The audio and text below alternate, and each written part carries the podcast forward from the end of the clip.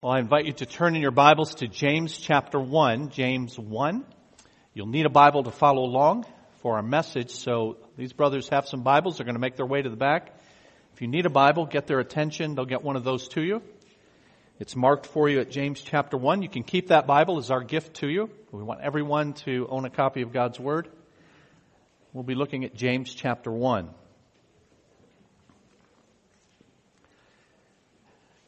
Now today we continue a series begun four weeks ago, but which was interrupted last week as we had a guest speaker in Dr. Jonathan Sarfati of Creation Ministries International. So I'm going to take a few minutes to remind you regarding what we've covered and for the benefit of those who may not have been able to attend these first two messages. The series is titled, What's God Got to Do with It? And we're exploring the many ways that we forget that God is active in our lives every moment of every day. And therefore we fail to glean what He has for us in those moments and days. We saw that humanity was made with a God consciousness. That we were created in God's image and with the knowledge of who He is, aware of His presence and His activity in His world and delighting in Him and in it. God made us, we saw, to be interpreters of our world. He gave us the ability to receive His communication to us. And we saw that we are wired for worship. In everything that happens to us, big and small, we are always transacting with God. At all times, we are living coram deo, a Latin term that means in the presence of God. But we easily forget that, even as believers in Jesus. And if we do not have a relationship with God through Jesus, then we want to forget it. Because the Bible teaches we suppress the truth about God in our lives. In either way, the effect is the same. We fail to see what God has to do with it. Now, two weeks ago, we saw that behind every sin and negative emotion is a lie and in particular, a lie about God. We were reminded then that God is great, so we don't have to be in control. That God is glorious, so we do not have to fear others. That God is good, so we do not have to look elsewhere. That God is gracious, so we do not have to prove ourselves. In other words, how we handle what is happening in our lives is completely dependent on what we believe about God. And this is why the Bible makes so much of faith, which we have seen is related to the Greek word in your New Testament that is translated sometimes faith, sometimes belief. Many of you know that your New Testament was written in Greek, and the same term can be faith or belief. So when you see the word faith in your Bible, you could substitute belief. So the most crucial question for us at all times and in all circumstances is this. What do we believe about God? Do I have faith in God? of course, God knows the centrality of that question to all of life, and He also knows the struggle that we will have with answering it correctly in the moment, in the fire, in the heat of what's happening in our lives, in the midst of all of our situations, often adverse situations. God knows all of that, and so God tests what we believe about Him. Verse 3 of James 1 says, The testing of your faith. That is, the testing of what you believe produces perseverance. So God gives tests. But He gives those tests for a good reason. Now, while I was in high school, one of my most dreaded experiences was to hear the teacher at the beginning of a class hour say, class, take out a half sheet of paper. It meant that he or she was going to give a, what was called a pop quiz. That was a quiz they hadn't bothered to tell us about in advance. When I attended seminary, I was relieved to learn that the professors there did not give pop quizzes. But God does. Yet unlike in academia where the objective is to test knowledge, God tests faith. God tests what we believe, and in particular what we believe about Him. And that's because, friends, Christian faith, Christian belief is more than profession. What we believe is to govern the way we live. Many of us are familiar with James' famous words in chapter 2 of this book. If you'll just turn a page over to chapter 2 and verse 14 where he asks, what good is it, my brothers and sisters, if someone claims to have faith but has no deeds? Can such faith save them?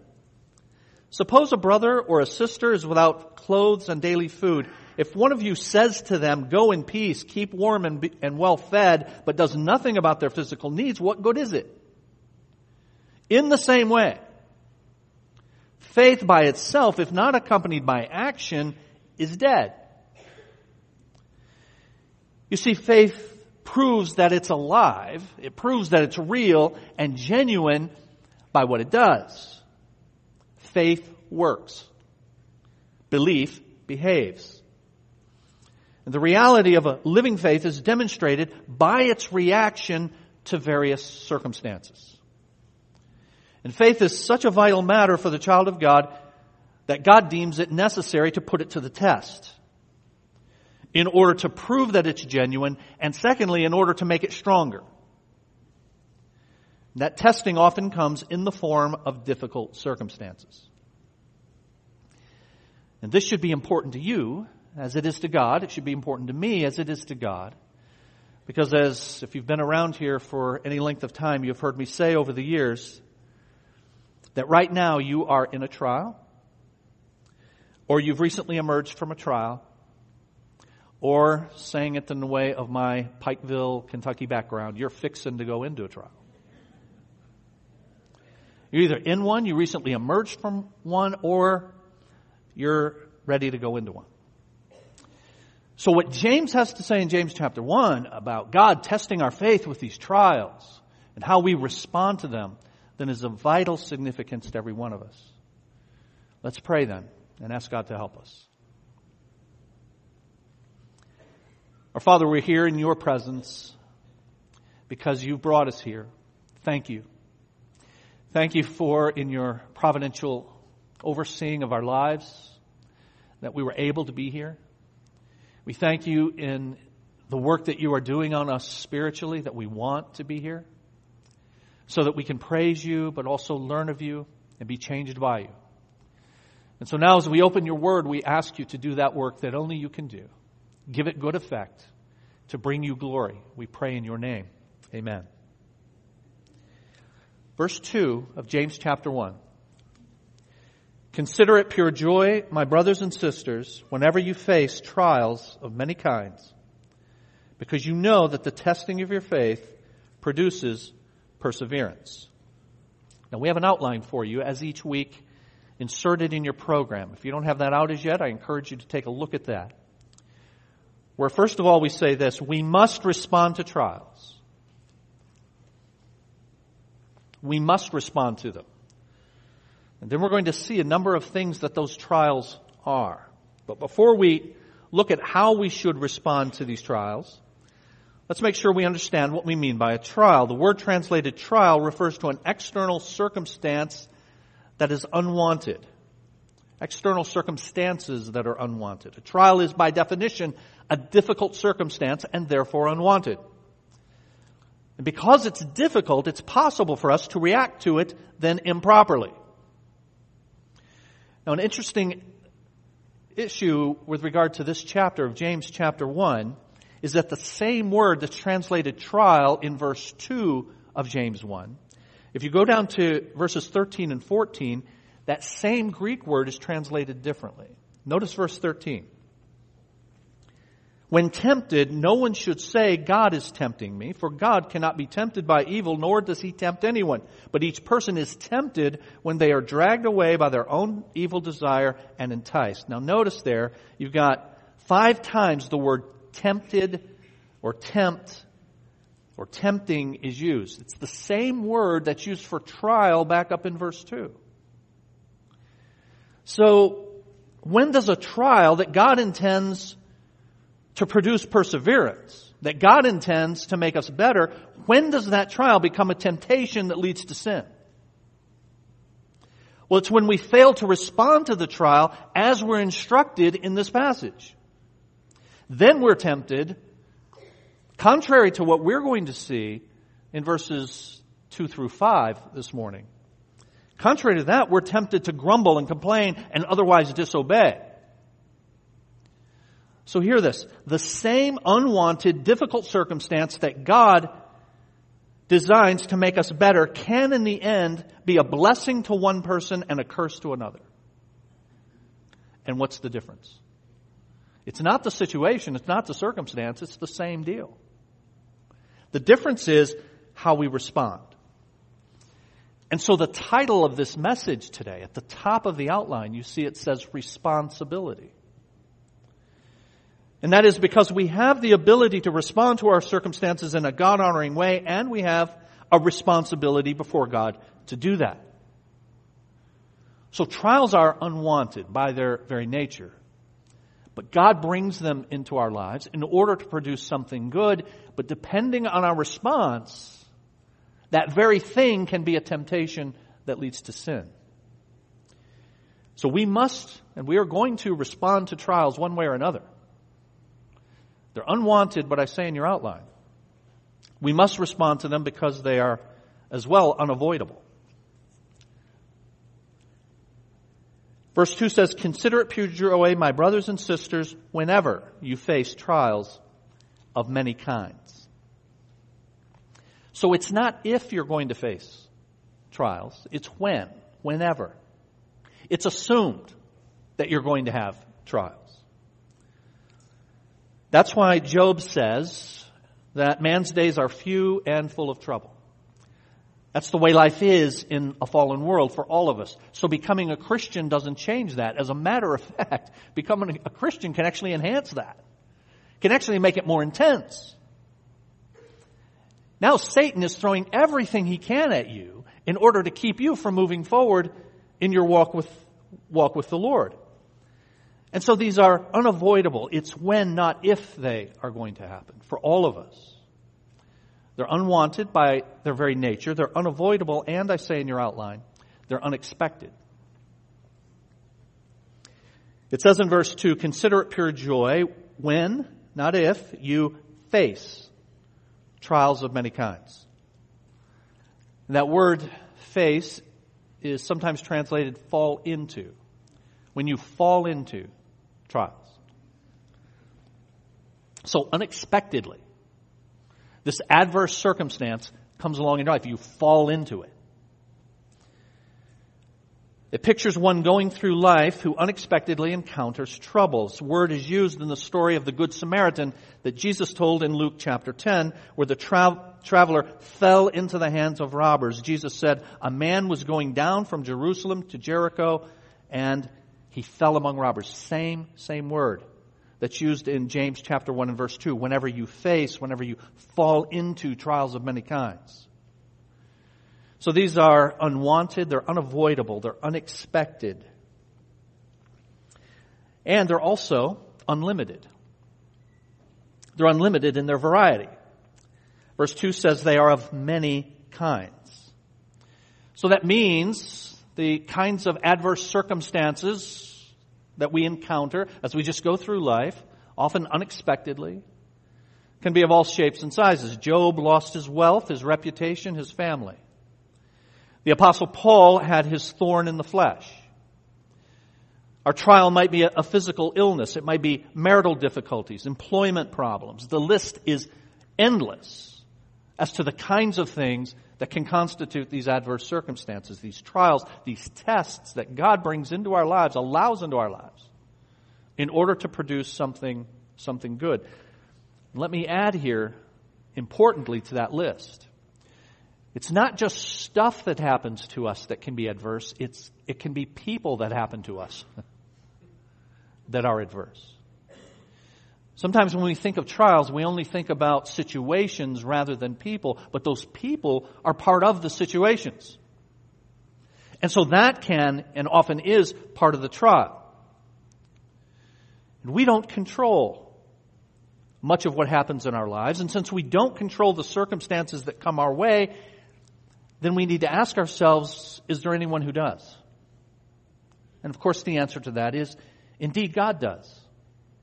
But the question for us is, do we believe that? And if we don't control them, and we don't, then why do we act as though we, we can?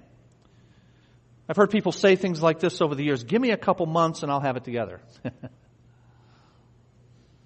soon as I get through this particular thing, if it weren't for fill in the blank, I could serve God better.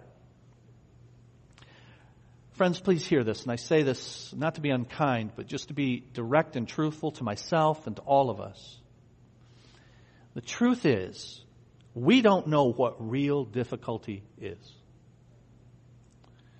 The writer of Hebrews in Hebrews chapter 2 says, You have not yet suffered to the point of death. None of us has, obviously. There are people who have gone before us who know what real difficulty is. And, and hear this, if we can't be faithful to God now, in the relatively light circumstances we are in now, if we can't be faithful to Him now, what makes us think we will later when severe trial comes? So how are we to respond to the trials that God brings, but God brings for the purpose of making us better? How are we to do that? Well, we must and we will respond to them one way or another because they're part of life in a fallen world and they're what God uses to test our faith. But secondly, I say in your outline, we can respond to trials with joy. Verse 2 Consider it pure joy, my brothers and sisters. Now, consider has to do with the way we view our circumstances. It means to make a conscious decision to respond properly.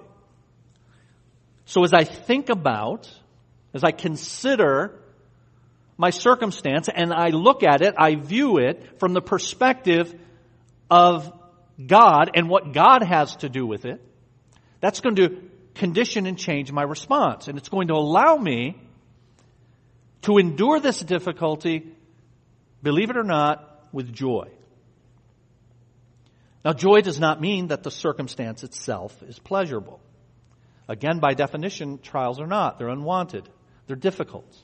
The circumstance is not pleasurable. In fact, the very nature of a trial is that it's difficult.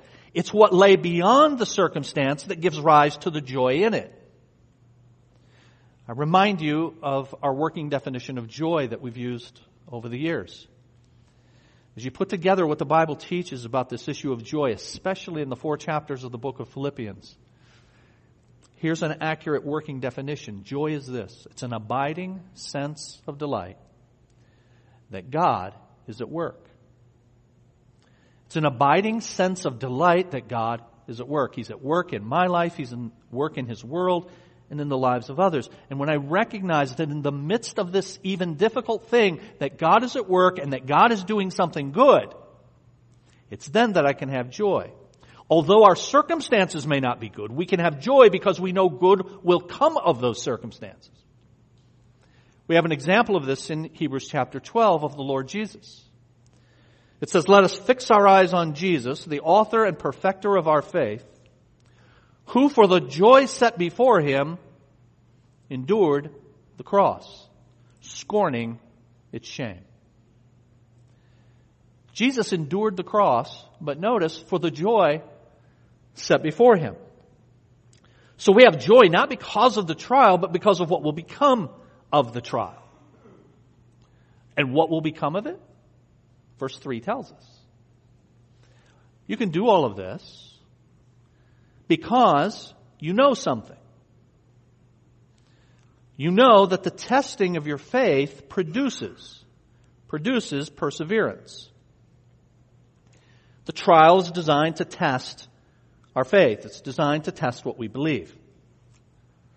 Just as the refinement of gold reveals impurities as well as the genuineness of a metal, so trials test the metal of our faith.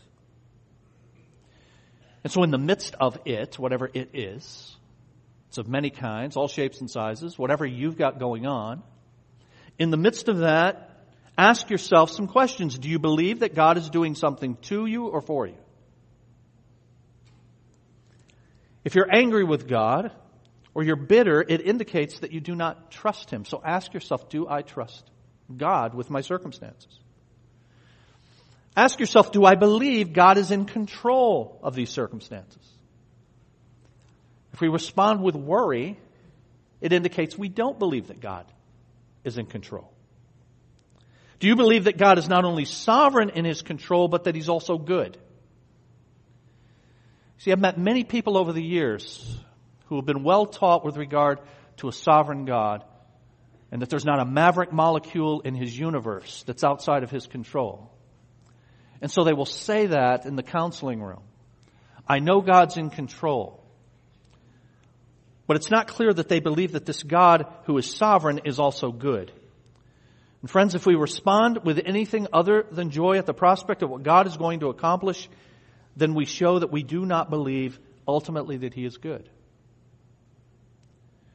So your thing, your stuff, your junk, everything that's going on in your life is testing what you believe. And in particular, what you believe in God. In some, do we really believe that in all things God works? for the good of those who love him, who have been called according to his purpose. In all things God works. Notice all things. And if you go on to read through the end of Romans chapter 8, you will find that the all things includes all kinds, all sorts of difficulties. Most of which are things none of us are going through right now. Most of which are worse than what most of us are going through right now. And yet in all of those things, God works.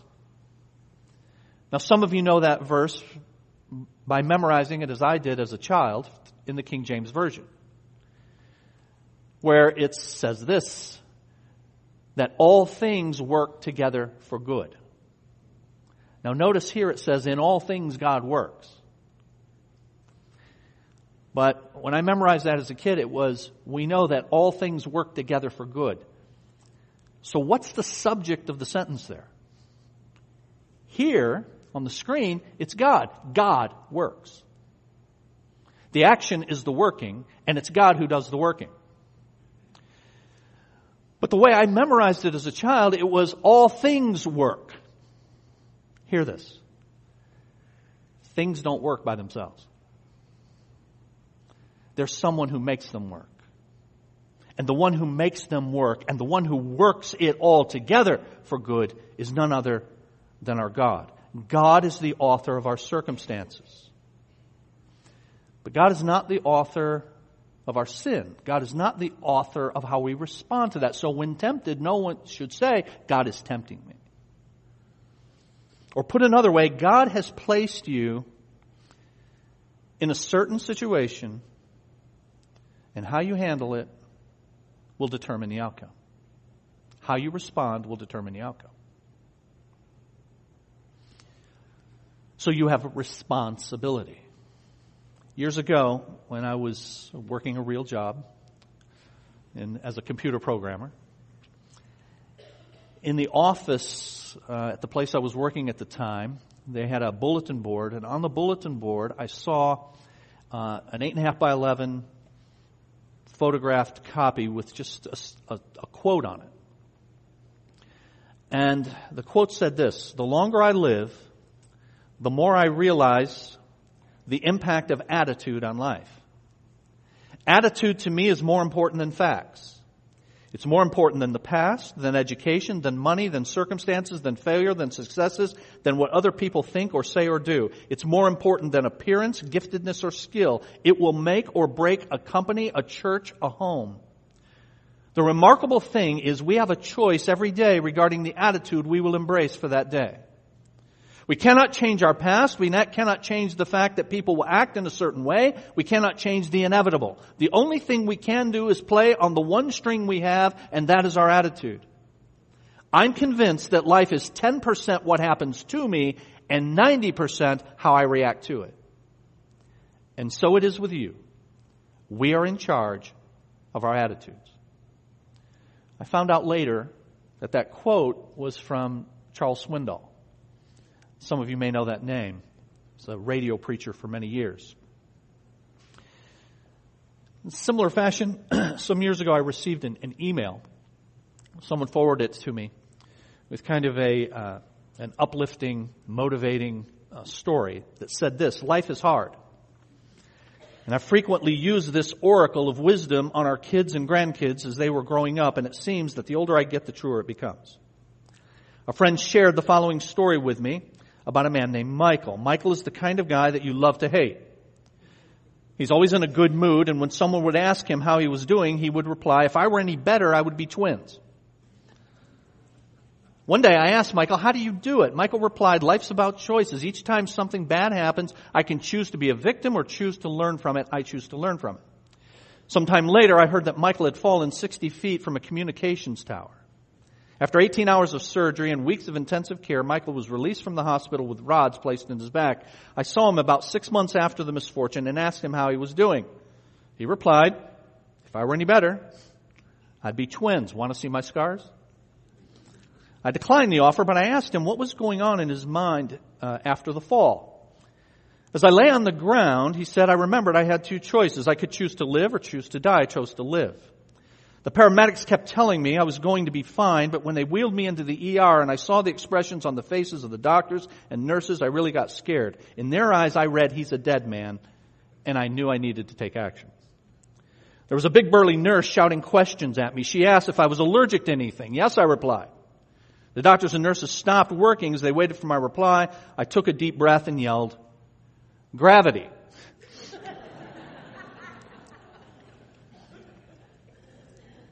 And over their laughter, I told them, I'm choosing to live. Operate on me as if I'm alive, not dead. And he lived thanks to the skill of his doctors, but also because of his amazing attitude. Now that quote from Swindoll and that story of Michael the truth is, they could both be told at a self-help power of positive thinking seminar, quite apart from the Bible Jesus. In fact, notice that the Lord is not mentioned in either. I think they're both good stories, and I think they're both helpful as far as they go. But they show the power of perspective in general. But they don't go as far as the Bible does. Because the Bible is always centered on God and what God is doing in the circumstances. So friends, this is not just conjuring up positive thinking so that you can change your reality or convince yourself that it's going to be alright. You see, sometimes you can't change your reality and sometimes it isn't and won't be alright. Instead, it's biblical thinking that looks to the God of our circumstances for what He has to teach us in those circumstances and what it is He's going to accomplish through those circumstances. When I was a, a boy growing up in church, my dad was a pastor, many of you know. And in our Sunday school class, uh, for a few years we had, you've heard me tell this before, we've had, we had a poster up in our, on the wall. And it was in the design of the then current uh, Coca-Cola ad. They've had a number of them over the years. Uh, the real thing.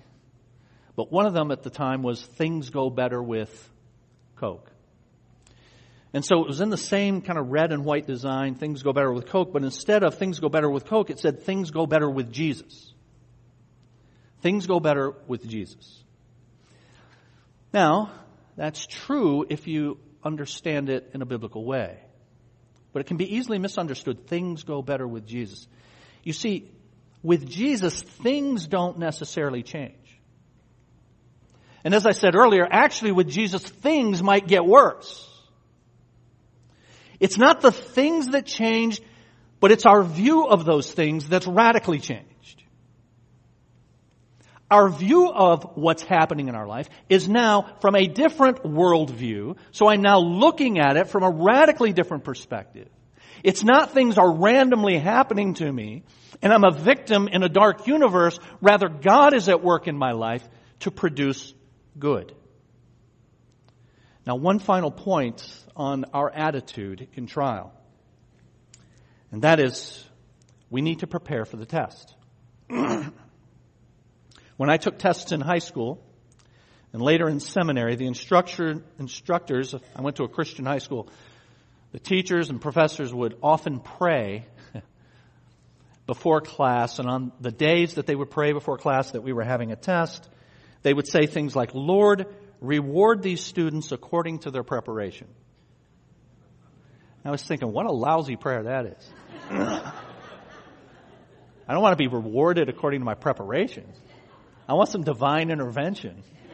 Now. Infuse me. Now.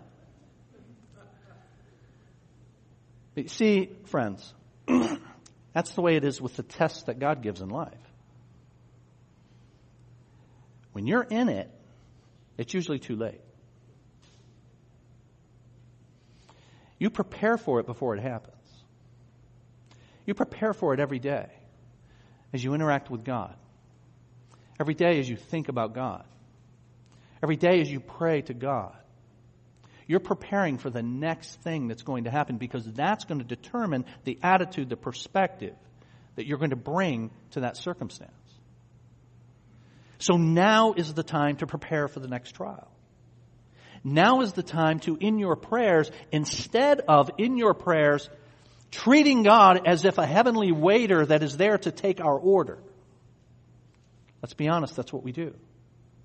Instead of treating God that way, we praise God in our prayers first and foremost. When we come to Him, we talk about Him for who He is. And then we make our request to God. And as we do that, we're preparing ourselves. We're thinking about who this God is and all of His character qualities and its attributes. And so then when we go into the trial, now this is not something foreign to us. It's something that we can summon now and put into practice in the midst of the difficulty. You remember the model prayer that Jesus gave to his first followers. We call it the Lord's Prayer. As you've heard me say, it's really the disciples' prayer. it's not a prayer for Jesus, it's a prayer for us. He says, Forgive us our debts, forgive us our trespasses. That's not a prayer for Jesus. He doesn't need forgiveness. So it's the disciples' prayer. But you remember how it starts. It starts with God. Our Father, who art in heaven, hallowed, holy be your name. Your kingdom come. Your will be done on earth as it is in heaven. Jesus said, pray like this. Pray like that. First pray to your Father about the Father. And then pray to the Father about the family. Forgive us our debts. Lead us not into temptation. Give us this day our daily bread. But always start with God. Why? What's God got to do with it? Everything. God is the designer of our circumstances. And God is the object, the end of our circumstances. What God has for us in that is that it produces this perseverance. And then in turn, we deal with it in, in wisdom. And God accomplishes His, His goal in the midst of those circumstances. Now we're going to see what those are next week. That's why I have your outline listed the way I do. You notice that there's a gap between point two and point three. And points three and four are way down at the bottom. We'll deal with those two next week. I want to end this way. Friends, notice how uh, verse 2 begins. Consider it pure joy, brothers and sisters. Brothers and sisters. Do you see who that's written to? This is written to people in the family of God. This is written to people who know God. It's written to and it assumes people who have a relationship with God. And so I want to spend our final moments asking you to ponder and consider. Do you have a relationship with God? Is He your Father? Are you in His family? Do you go through life as if you are part of the family of God, having been adopted, that's the Bible's language, adopted by God into his family, even though every one of us was born into this world as, quote, Ephesians chapter 2 and verse 1, children of wrath? We were children of wrath, but by His grace we've been adopted into His family. He's become our Father, and then we are brothers and sisters. Consider it pure joy, brothers and sisters. You see, friends, my concern is this. My concern is that you have people who attend church who don't know Jesus. And I'm not saying I know anybody who's in that situation. I'm just telling you as your pastor, I'm concerned about that. I'm concerned that as we go through week after week, and we say, what does God have to do with it? And we try to show that this merciful, gracious God has done all of these things and is doing all of these things for us, that it has little to no effect on some of us. And you see, the reason for that is there needs to be a receptivity to the truth of the Word of God. And the only way you have that receptivity is if you have the Holy Spirit. And you only have that Holy Spirit if you are in the family of God.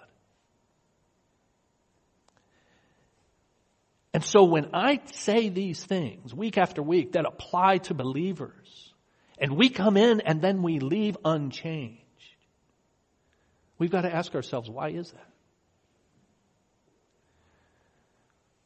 Am I being conformed to the image of Jesus, which is the goal of what God is doing in our lives, so that we become like Him, so that when He looks at us, He sees His own character, a reflection of Himself? Is that happening in our lives? Needs to be happening in each of our lives, day after day, continually. And so I'm asking you, I'm not trying to put an, a, a gratuitous guilt trip on you. But I am asking you to examine. 2 Corinthians 13:5 says, "Examine yourselves whether you be in the faith." Are you a child of God? And are you seeking God? And do you desire God? What does God have to do with it? Everything. And God's the goal, God's the end. So is that true of you? if you don't see that evidence in your life, if you don't see that desire in your life, if your attending is because that's your habit, or because other people in your family do it, or because your children need Sunday school and so you show up with them, there can be all kinds of reasons that people attend church, but they're not born again. They don't know Jesus. My brothers and sisters, consider it pure joy whenever. So, how is it that I become a brother or sister? If God is working upon your heart and convicting your heart now, how do I do that? How do you respond to the work of the Holy Spirit on your heart right now in this sacred moment? Well, you do that by realizing you're a sinner. And your sin manifests itself, like mine does, in, in different ways. Sin has personalities. Depends on the person, it shows up in different ways. And it shows up in a myriad of ways, but all of them are contrary to God's character and His will for us. And so they are sin. One sin, one single sin is cosmic treason against God and is enough to damn us to hell for eternity. Did you know that? So when we say realize you're a sinner, don't worry about the particular sin. Doesn't matter, you're a sinner. So am I. That means we're separated from God because of our sin. It means we have to be reconciled to God, to have a relationship with Him, to be brothers and sisters in His family. How does that happen? It happens only by the work of someone outside of us who has no sin. That someone is God the Son, the Lord Jesus Christ. And what he did was live the life that we should have lived, and he died the death that we deserve. So recognize that Jesus died on the cross for your sins. And that Death on the cross was only effective because of the life that preceded it, which was absolutely perfect. And so God the Father accepted the sacrifice of Jesus on your behalf, on my behalf. Realize you're a sinner, whatever shape that sin takes. Recognize that Jesus lived and died for you. And repent. Lord, I've come into this room today playing church but I'm not sure I'm in your family. None of this really matters much to me. None of it makes any difference in my life. It hasn't to this point, but I realize today that I've been sinning against you in various ways, going my own way, handling things my own way, responding to them my own way. not to please you, not with the goal of it being about you. And so I'm a sinner. I believe that Jesus lived and died for me. And so now I'm giving my life to you. I'm going to go your way, not my way. That's what the third thing means repent. A change of mind that leads to a change of life. I repent. And you receive Jesus Christ into your life. We have a baptism coming up in November, November 11th. I would love nothing more than to have some people in our congregation who God in His grace has shown them, you've been outside my family, but I invite you to come in. And they've received that invitation. And now they're going to follow him in obedience in baptism to show that this new life has happened, this repentance has happened. I'm going to go in a new direction. So we're going to bow and pray. When we bow and pray, we need to ask God a number of things. One, if we know Him, if we are in His family, we need to ask God to help us in the circumstances that we are in, to bring glory to Himself, to accomplish His purpose in producing perseverance. Ask Him for the wisdom that James chapter 1 and verse 5 says that He will grant to us for the asking. So let's ask Him that in our circumstances. That's for the, all of us as, as believers, brothers and sisters in Christ.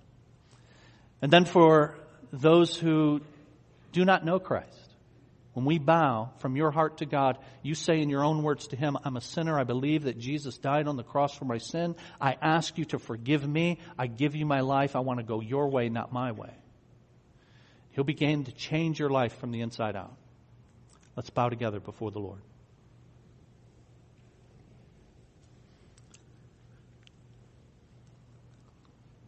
Our Father and our God, as we come before you, we do so acknowledging who you are. You're our Creator. You're our Master. You're our Lord. You're our gracious, good God. You are the one who is in sovereign control of everything that happens in your world. You're the God who shows mercy, who casts our sin away and refuses to, to remember it and to use it against us. Oh, thank you for, oh, forgiving God. And Lord, if you counted our sins against us, none of us would be able to ever stand before you. We thank you for your grace and your mercy, and we thank you for that grace and mercy that's shown, especially in sending God the Son, the Lord Jesus Christ, to do for us what we could not do for ourselves. We thank you that on the cross we see your sovereign power there because you are orchestrating all of the circumstances for this to happen exactly as you had predicted, exactly as you desired. It shows us your justice, your righteousness, your holiness. You cannot tolerate sin. It must be paid for. But it shows us your love and your mercy and your grace as well because God the Son came to pay it for us. So we acknowledge you. We acknowledge who you are we acknowledge that life is not about us, but it's about you. Your word begins in the beginning, God. And it's in the beginning, God, and in the end, God, and in between, it's all about our God. We thank you that you allow us to then play a role in what you are doing in your universe to bring glory to yourself. We thank you for reaching down at a point in time and calling us out of the world and to yourself. By giving us the gospel message and your Holy Spirit moving upon our hearts so that we see who we really are, who you really are, and we respond to the invitation of the gospel. I thank you for doing that for me when I was 19. And it was you who did it. Not me, only you. And so only you receive the glory.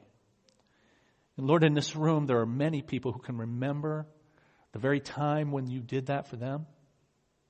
Some were six, some were 16, some were 60. We thank you.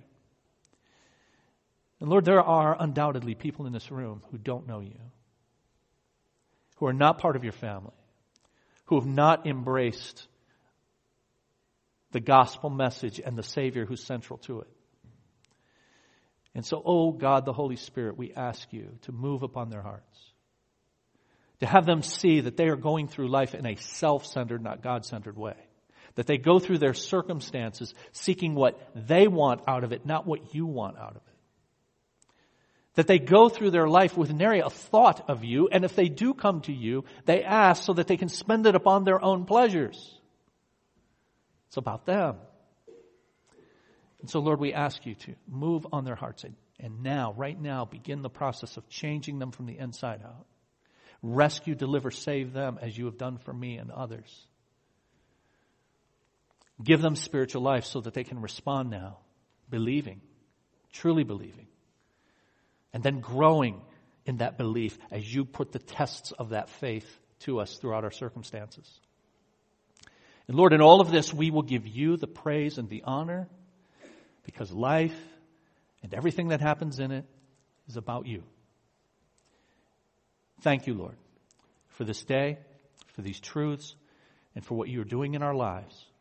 We pray all of this in the name of the Lord Jesus Christ. Amen.